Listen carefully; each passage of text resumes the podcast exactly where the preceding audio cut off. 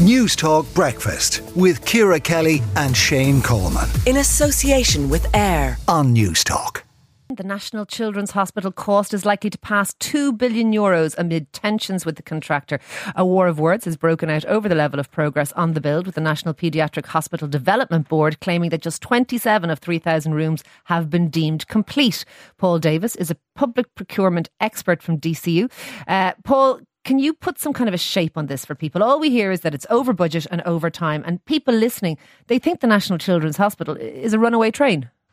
It is in many ways, and I think BAM in their response probably sums up the situation very nicely.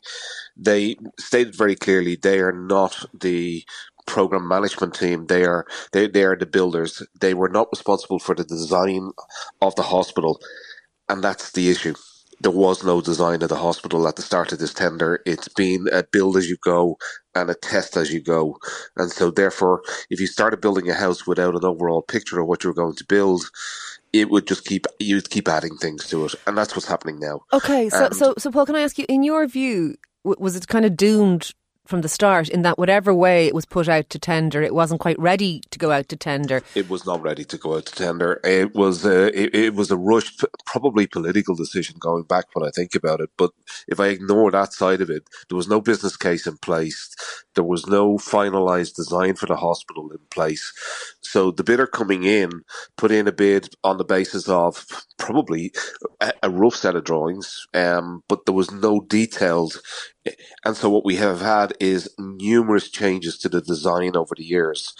And so it just keeps stretching and stretching and stretching. You, you sound like you have some sympathy for BAM that they that they were asked to build like a the equivalent of a bog standard four four bed house, but now it's a bog standard four bed house with an extension and, and a turret and a and a something. You know, is, is that what this is akin to? That's close enough to it, yeah and I think the, the issue the issue here is then if you then add the complexity of the size of the hospital, three thousand rooms, the complexity of what you're trying to deliver, then you've got the issues from a design point of view of well, what happens when you keep changing that? What happens okay. when somebody says there's a small change that needs to be happening here? I think it was only last month we had the discussion um, on was it eleven of the twenty five operating theatres now had yeah. to go back for redesign, and and if you're close to your finalized design or finalized handover, you're not going back to redesign. You're okay, not going yeah. back to, to make and, changes. and redesigning over what I think is something to do with an air filtration system or something. It, it, it does Correct. strike me as very yeah. very odd. But can I ask you lastly then? Uh, okay, you've, you've made it very clear, and it's actually very helpful. But for the first time, I think I sort of understand it.